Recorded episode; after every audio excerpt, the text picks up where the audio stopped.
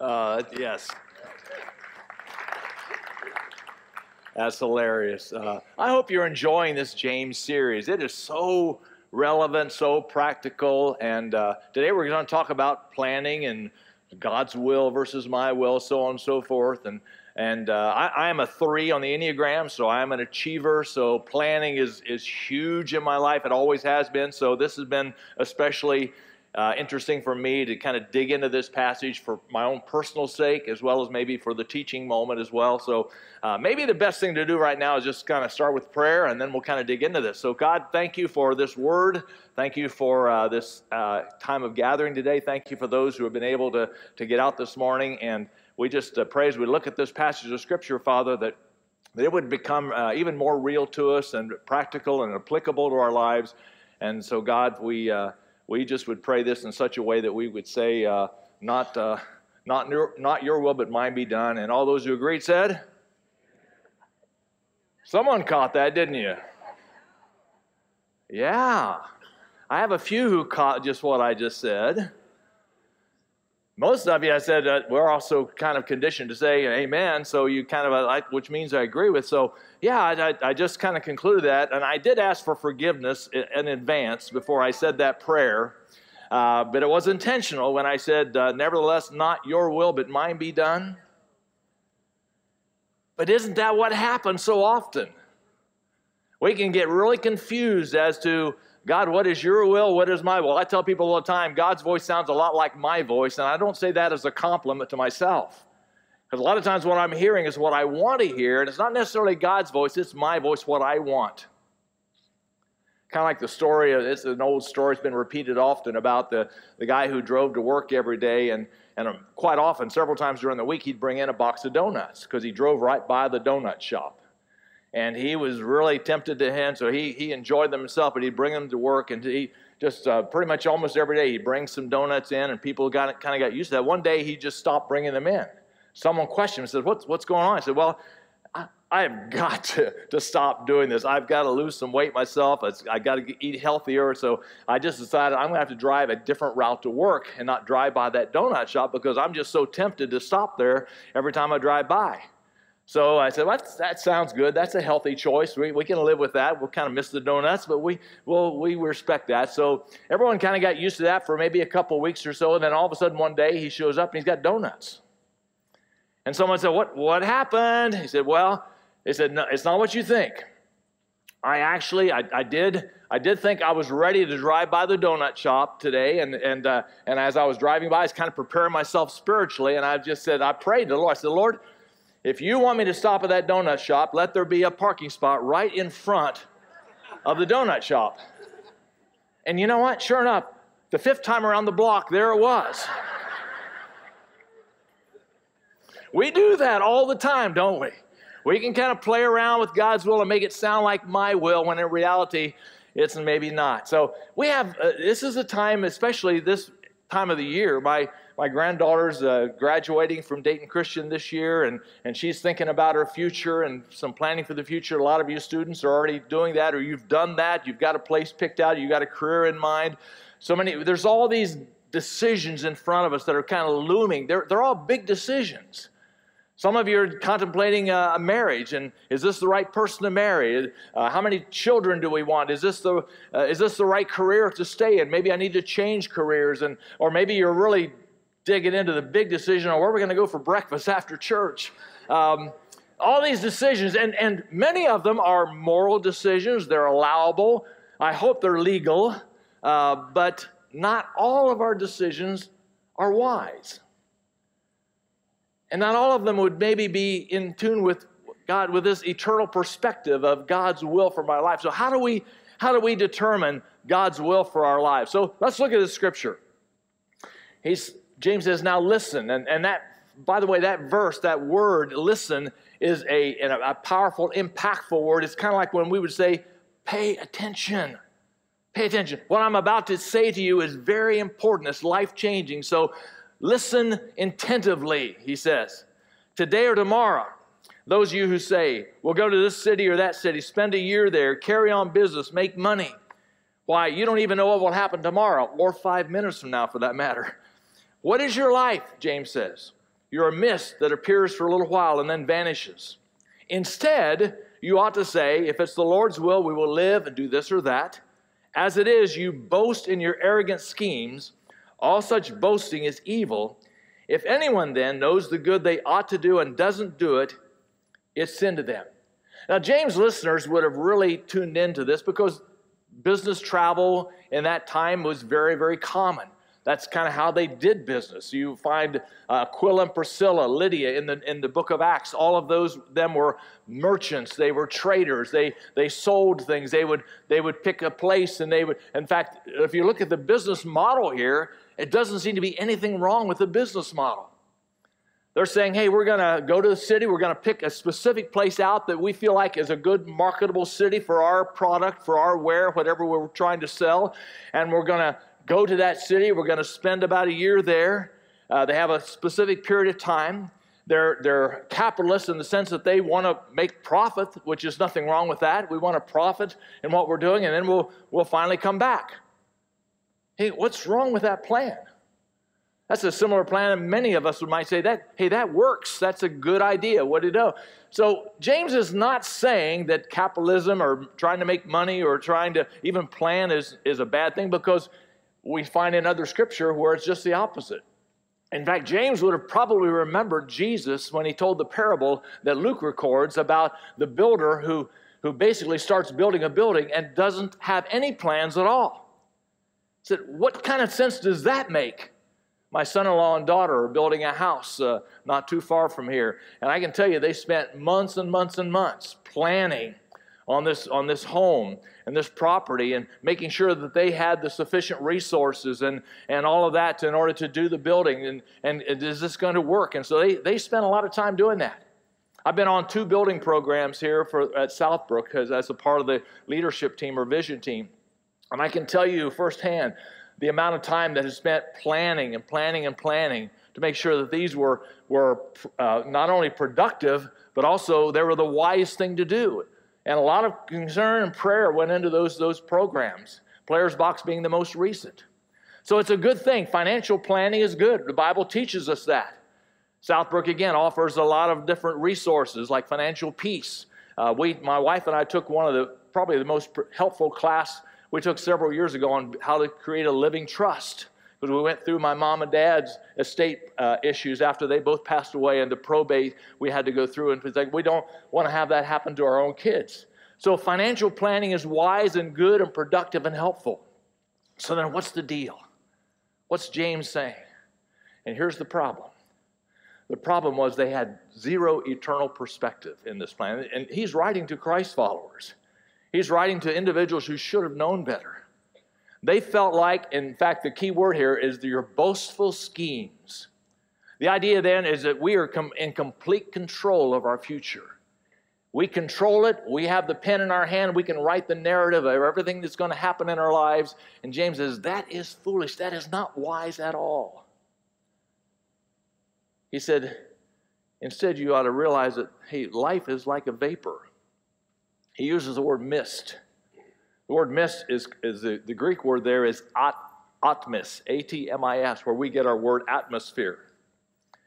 So he says life is like just a, a, a transitory puff of smoke in the air or a fog in the morning that hopefully that, uh, that dissipates as soon as the sun comes out. Maybe by the time we get out of church here, the, the snow will be all off the ground. But uh, life is kind of like that. He says it's very transitory. Age itself, I mean, longevity is like that. Uh, Andy Rooney, I think, was the one who said, uh, Life is like a, to- a, bo- a roll of toilet paper. The closer it gets to the end, the faster it goes. Uh, people around Southbrook know that uh, anything that's left on the countertop of the kitchen is kind of up, up for grabs. It's free. It's whatever you want. So people will leave cookies, you know, donuts and whatever, and occasionally books. This particular book was back there for a long, long time, and I kept watching it every time I walked by. And finally, I thought it must be for me because it's entitled Old Age is Always 15 Years Older Than I Am. so I grabbed it and I began to read a little bit in it, and uh, it is interesting. But James says life is this mist. It's very, very short, it's very transient. Moses said, Teach us, Lord. In fact, this is a prayer. Teach us to number our days because that will lead to a heart of wisdom. That's interesting. Understanding the transitory nature of life, understanding how life, how everything around us is so fragile, that actually leads to heart of wisdom. Every one of us are aware of, of stories that happen where, where something happens immediately and, and life just takes an immediate turn or an, an abrupt stop. Talk to the folks from East Palestine about how fragile life is. Uh, my heart has gone out here recently in the last couple weeks to a young lady I've never even met her or her family. But because of her age, 17 years of age, a volleyball player, which I coach volleyball, about the same age as my granddaughter. Uh, they were at a volleyball tournament in St. Louis. They just finished their first game. She's got a full ride scholarship to a college, and they're walking to, from the restaurant back to their hotel after the game, and a, a, a driver speeds through a, a yield sign, crashes into another car, and this young lady, 17 year old, is, is crushed between the car and has lost both of her legs. That's not, that wasn't in their plan. And uh, so that's just been on my heart. And I pray for this young Janae and for her family and for her life and how different life is going to be for her for the rest of her life. And so, and, and we're not to obsess on these kinds of things. We, we could very easily always, always, always look at all the, the worst case scenarios that could happen. And, and the Bible tells us again, don't do that either. On the other hand, don't be so, um, so bold and so gracious that we think somehow we are in control of everything that goes on in our life because we're not. So, what's the answer then? Instead, James says, we need to say, if the Lord wills, we will do this or we will do that. Now, that's not some pithy little cliche. That is absolutely a mindset that I think if we could embrace that mindset, it'll make all the difference in the world in your life and in mine. That there is an eternal perspective of life, of my life, of your life, of, of my job, of your job, of, of the things that I do and the things that you do, that there's an eternal perspective. And God is always not necessarily in control, but He's in charge. There's a difference. God doesn't, we're not like puppets where God's going to pull the string back and make us do certain things. But don't ever doubt that God is, not, is in charge because He is. Dr. Tim Keller um, is a, uh, his podcast uh, is one that I've begun listening to the last several months. I really enjoy his teachings. He's an author as well. The podcast is called Gospel in Life. And he says, up until about the last 50 years, you really didn't hear a lot of talk about, like, how do I find the will of God? He said it's just like you don't read past 50 years, you don't read a lot of preachers preaching about it, you don't read a lot of authors writing about it. And now, for the last 20 years or so, it's become almost an obsession. You go to a local bookstore and you find a plethora of books that are all about how to find the will of God. If you had a conference and someone is teaching a class on how do you know the will of God, it'll be packed because we, we, we want to know sometimes how to, uh, what, what is God's will? How, how do I know that? In fact, that's why I believe that horoscopes and tarot cards and uh, Magic 8 uh, ball is, is so popular because we, we want someone to tell us what is God's will. I mean, you can even ask, and I'm not going to say the names, but a name starts with an S and a G and an A uh, on your electronic devices and you can ask that individual a question about a decision needs to be made, and uh, now you'll get an answer. I'm not going to say it because I don't know what would happen in this, in this room. Uh, all of a sudden, our phones are going to start, start blowing up with, with, with voices. So we, we love that. So let me consider two truths with you today. First of all, the guidance God does. And then in a few minutes, we'll talk about the guidance God gives. The guidance God does. A part of God's character is the fact that He is a God who leads, who guides. It was fascinating study for me to go through, especially the Old Testament. Proverbs and Psalms are just packed with verses that talk about God, praying for God to lead us, praying for God to guide us. And so that's a part of his character.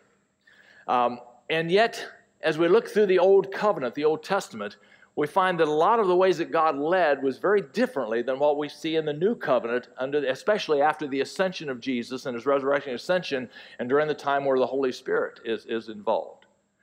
And I think a lot of times what we're asking God to do is to lead us in ways that were more under the old covenant, which was like a schoolmaster. It was like, like this is the, the training ground for where God wants us to be in our lives as Christ followers.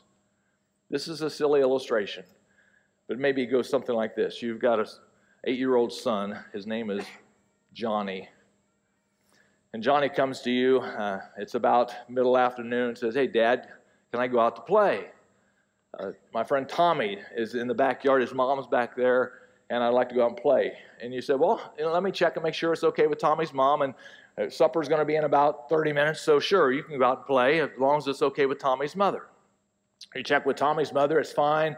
So Johnny goes out, plays with him. You call him in a few minutes later, and he comes in for supper. Everything's cool. Johnny's now 20 years old. He's away at college. And it's about supper time, and you're kind of getting ready to sit down, and all of a sudden your cell phone rings, and you pick it up, and you see, recognize the number, and, and you say, Hey, son, it's Johnny. And Johnny said, Hey, Dad, I just uh, was wanting to check with you. Some guys are going to go out and go play some frisbee golf out here. Would it be okay if I went out and played frisbee golf with them? Have you been drinking? What's wrong with you?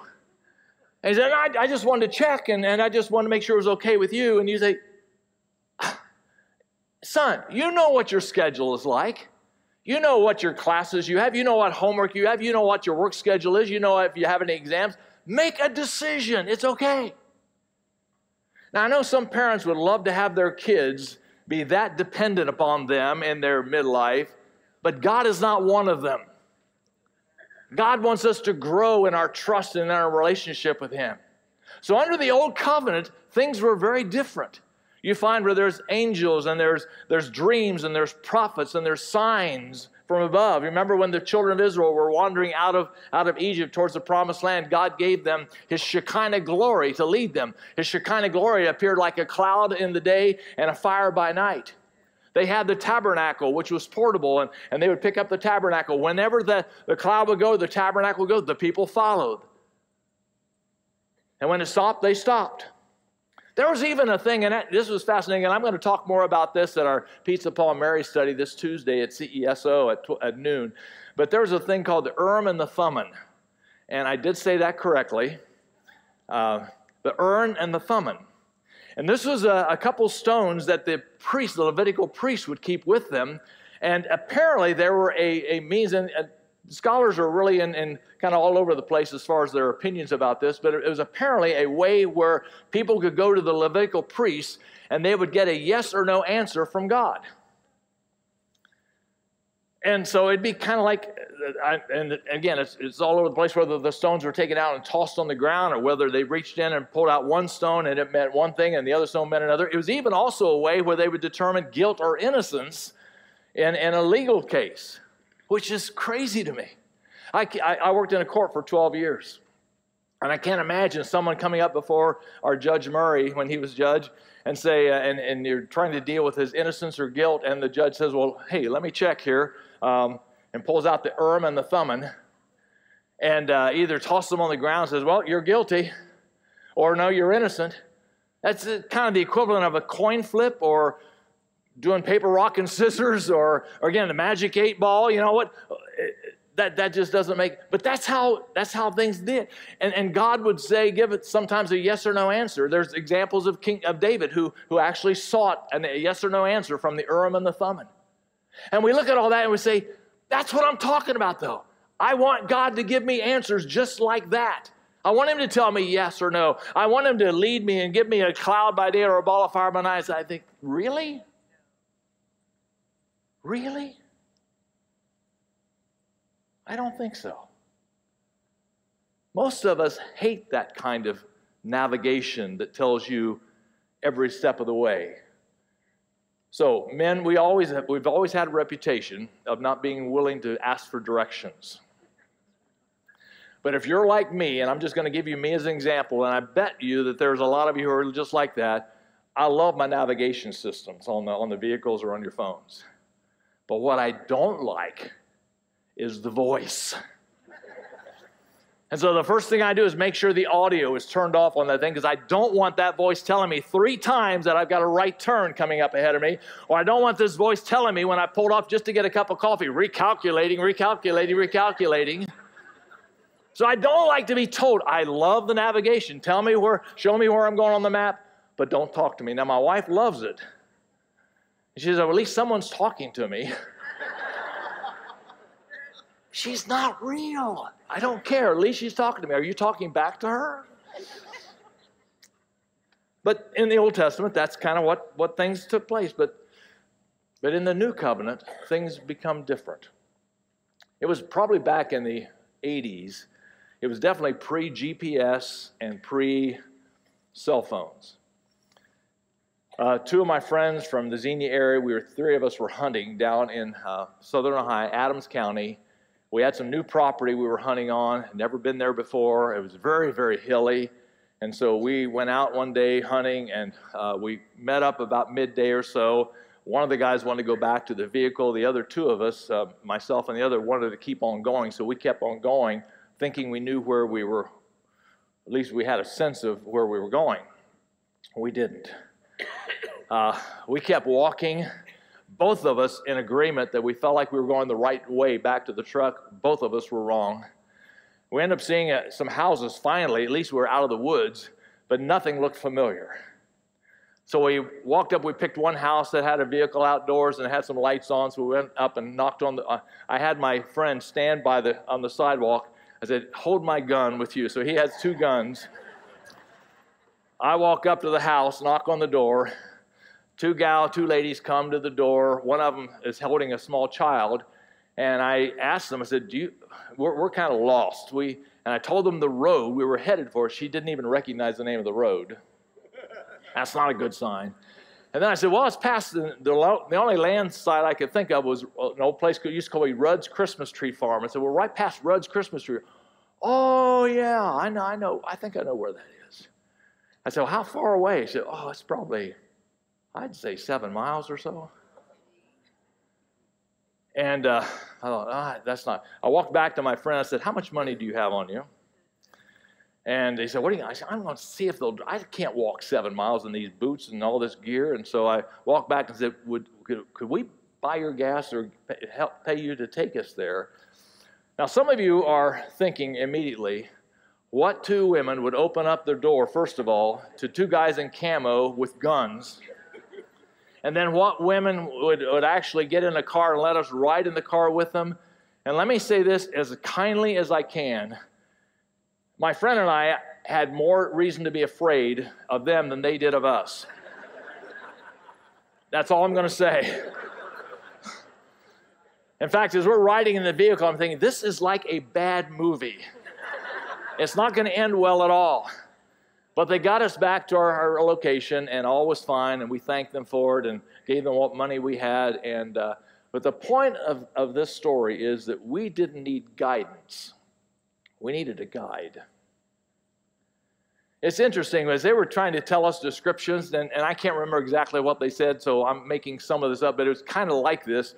They would say, "Well, you know, if you go down down past Uncle Jed's farm." And then make, take a right where that old oak tree used to be.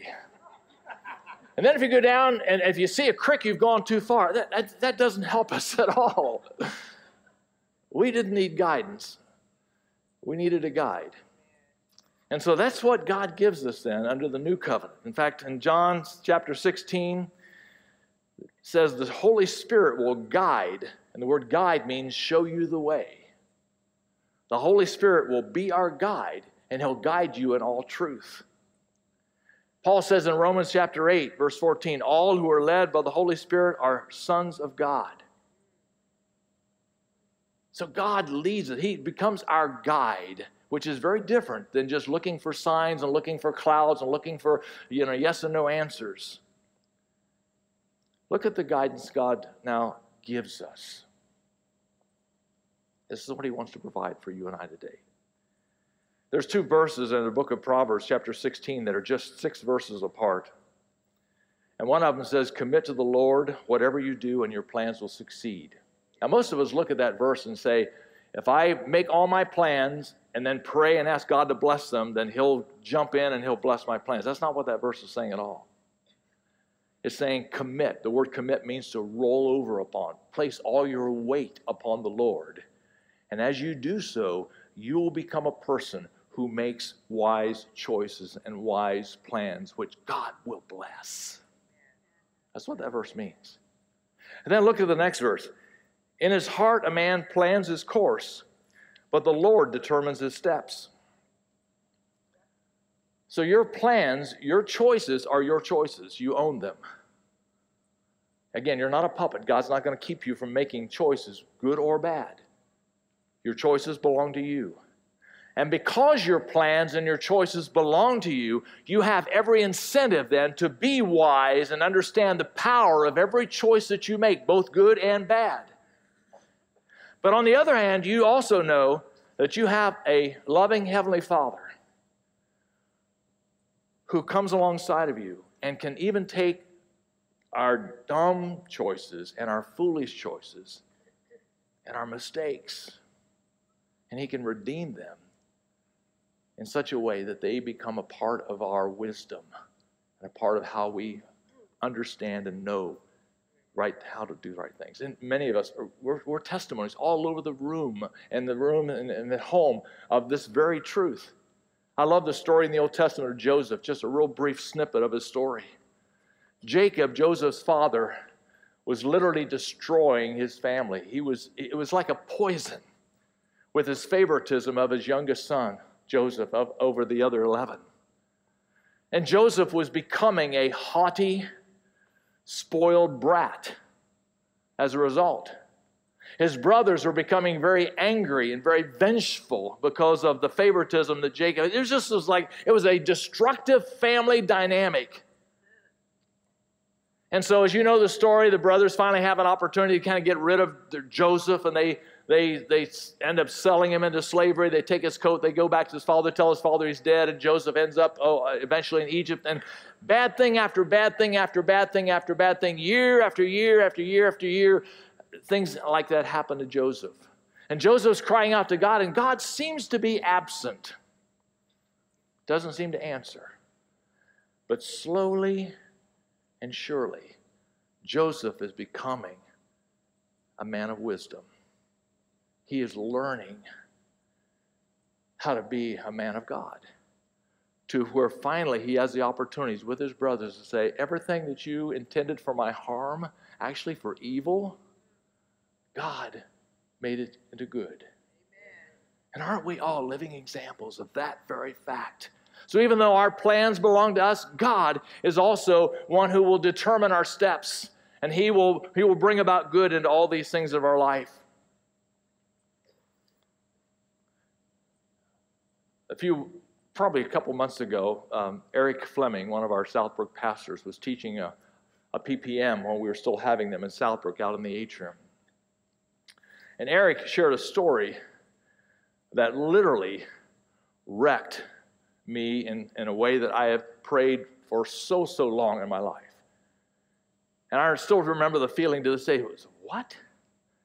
And, uh, and we talked about it. I've really meditated and prayed about this, and I, I believe I believe that what he said was absolutely right. And I've changed the way I pray as a result of that. He talked about the story of John Kavanaugh, who was a professor and an author who went to Calcutta. This is a number of years ago when Mother Teresa was still living. And he traveled thousands of miles just to see Mother Teresa. Finally, after months, he was able to meet her and he asked her to pray for him.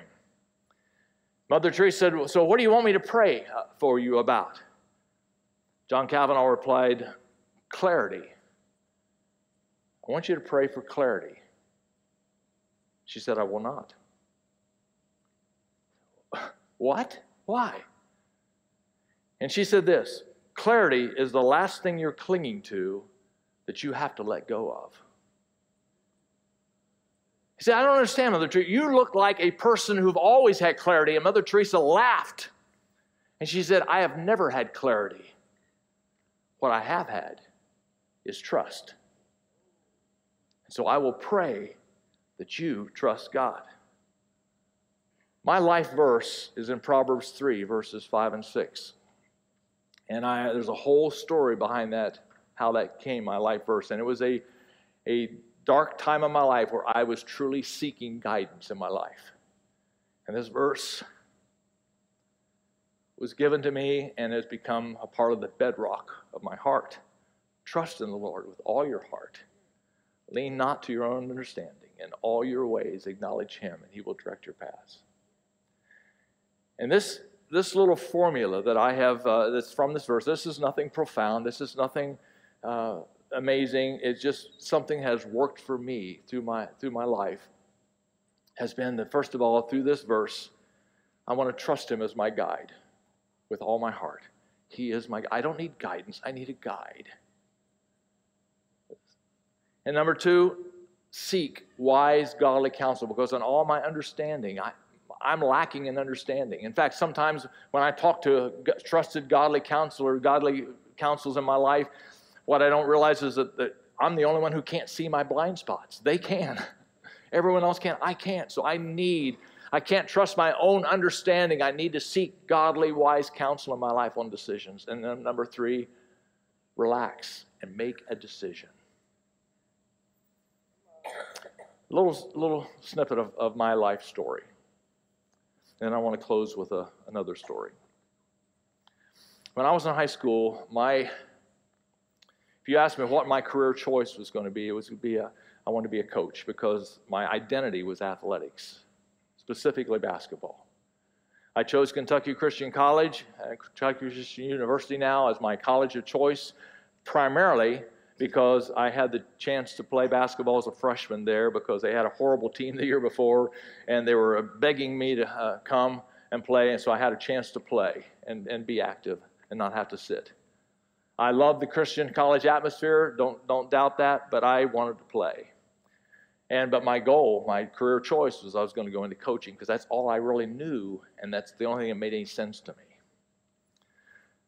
So I go to Kentucky Christian. Uh, I end up meeting the one who would be my wife there, and uh, we uh, went through college. I started finally after graduation. We got married, and we um, began a little church south of just west of uh, Hillsboro, Ohio, a place called Allensburg. I was there for six and a half years. Um, I got a call from a place in Xenia about coming, and and, and uh, I accepted that. Again, this is a very, very 30,000 foot view of this. During this time of transition, uh, two of our children come into our lives later on at, at Xenia, which ended up being a 30 year pastoral lead pastoral ministry. In Xenia, our other child, Mashawn, was born to us. So now our three children, is also lifelong friends at Allensburg, lifelong friends at Xenia. Uh, one of those friends um, in Xenia ended up becoming a judge of municipal court. And uh, after I concluded my ministry in Xenia, um, I was invited to come and serve with him as, as a court administrator, clerk of court at Xenia Municipal Court. That became a 12 year um, serving term there. Also, but that was also a complete change of venue for me, complete different atmosphere from the church world, leading a church to leading a a municipal court. And I remember uh, I struggled with that. And in fact, I had some people actually tell me in, to my face how disappointed they were that I had left the ministry. And the way God answered that question or that comment was one of the first days I was at my job on a Thursday, which is always the day I watch my kids, and I started watching my granddaughter, Reagan, who was just a two year old, almost ready to turn three. She's also the one um, on our worship team, not today, but and so I remember holding her in front of one of the mirrors. I wanted to, to, introduce her to our court staff and all that. And I said, "Well, Reagan, this is my new. This is going to be my new office." And she looked at me and, as a little two and a half, three, almost three-year-old, and she said this. She said, with a puzzled look, "This is your new church."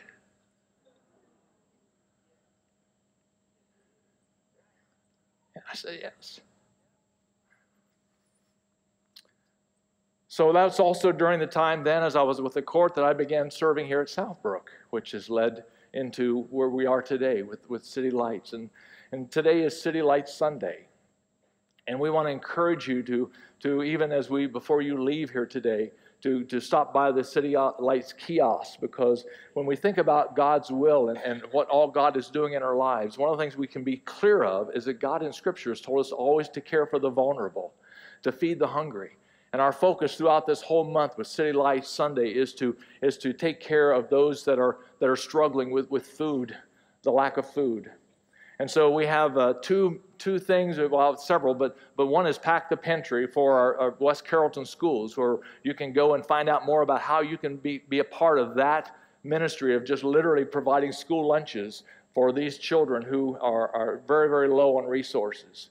And one of our other pantries, uh, it's called, um, uh, the name has slipped my mind, um, our, our pantry in Centerville has also struggling and, and very short of, of foods and uh, canned goods and things. So if you'll just go to the City Lights kiosks, there'll be someone there that will talk to you. They'll either you can either take a QR code to snap that, or you can just take a, a handout and say, "Here's how you can help, and here's how you can help with these food needs." Because that is God's will to take care of people and to feed the hungry and to take care of the vulnerable.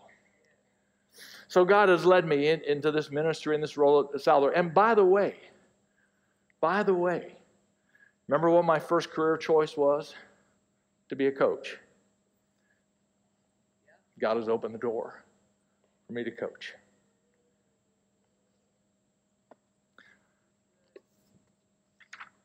Most of you know that I'm a voracious reader. And I'm going to close with just this, uh, this story.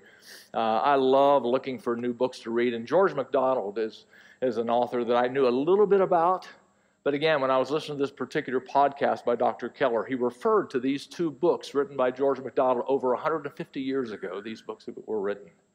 But they're written in a kind of allegorical style, like the Chronicles of Narnia. In fact, if you like Lord of the Rings or The Hobbit, J.R. Tolkien, uh, J.R. Tolkien was greatly influenced by George MacDonald. And so he, his writing style is very similar to MacDonald's.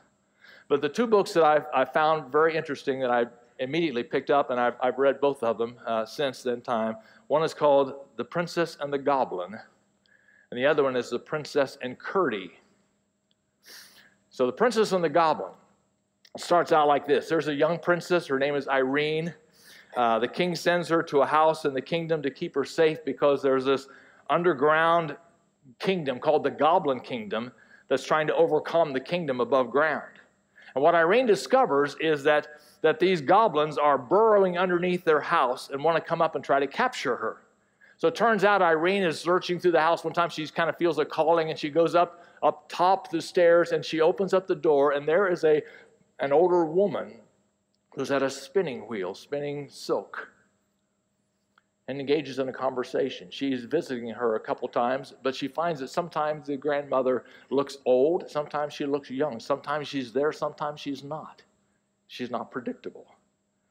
One day she comes to the top and she's talking to her grandmother, as she calls her, and her grandmother's spinning this silk thread. And she says to Irene, I want to give you something very special. And he gives her two things a bowl of thread and a ring. And she says, What's this about? What's this for? She says, The ring is for you to wear, and the thread is for you to to always know that you're safe and you're going. So I, am going to give you one end of the thread, and she says, I'm going to keep the other end, the ball of thread, with me and put it in her drawer. She says, why would you keep the ball of thread here?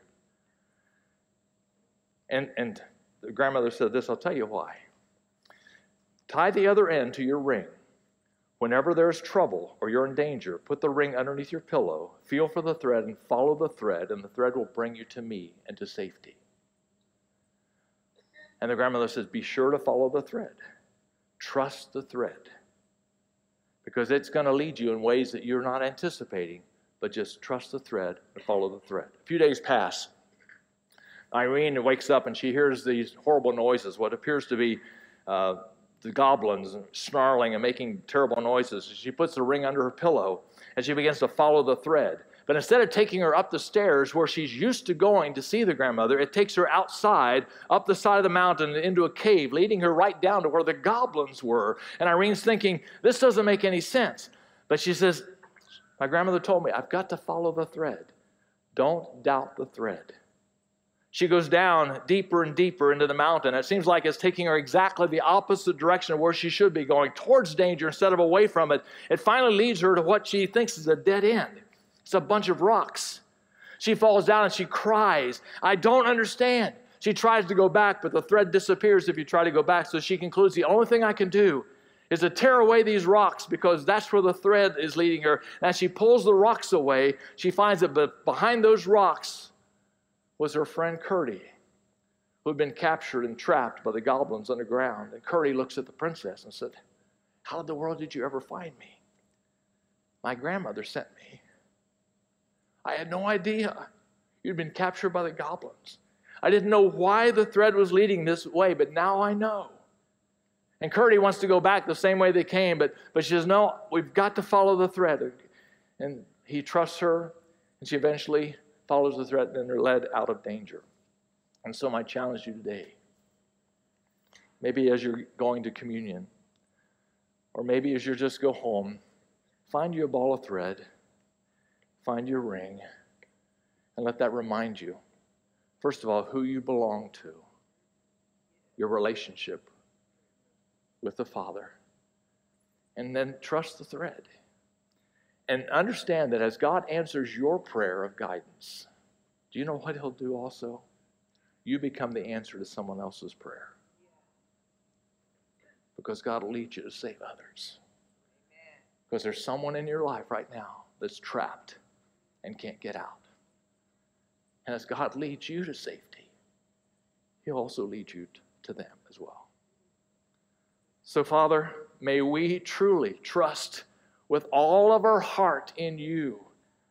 And Lord, help us to lay aside all of our own understanding because sometimes it's so faulty as we seek godly counsel and in all our ways acknowledge you, and you will direct our paths. And everyone who agreed with that said, Amen. God bless you. Have a great day.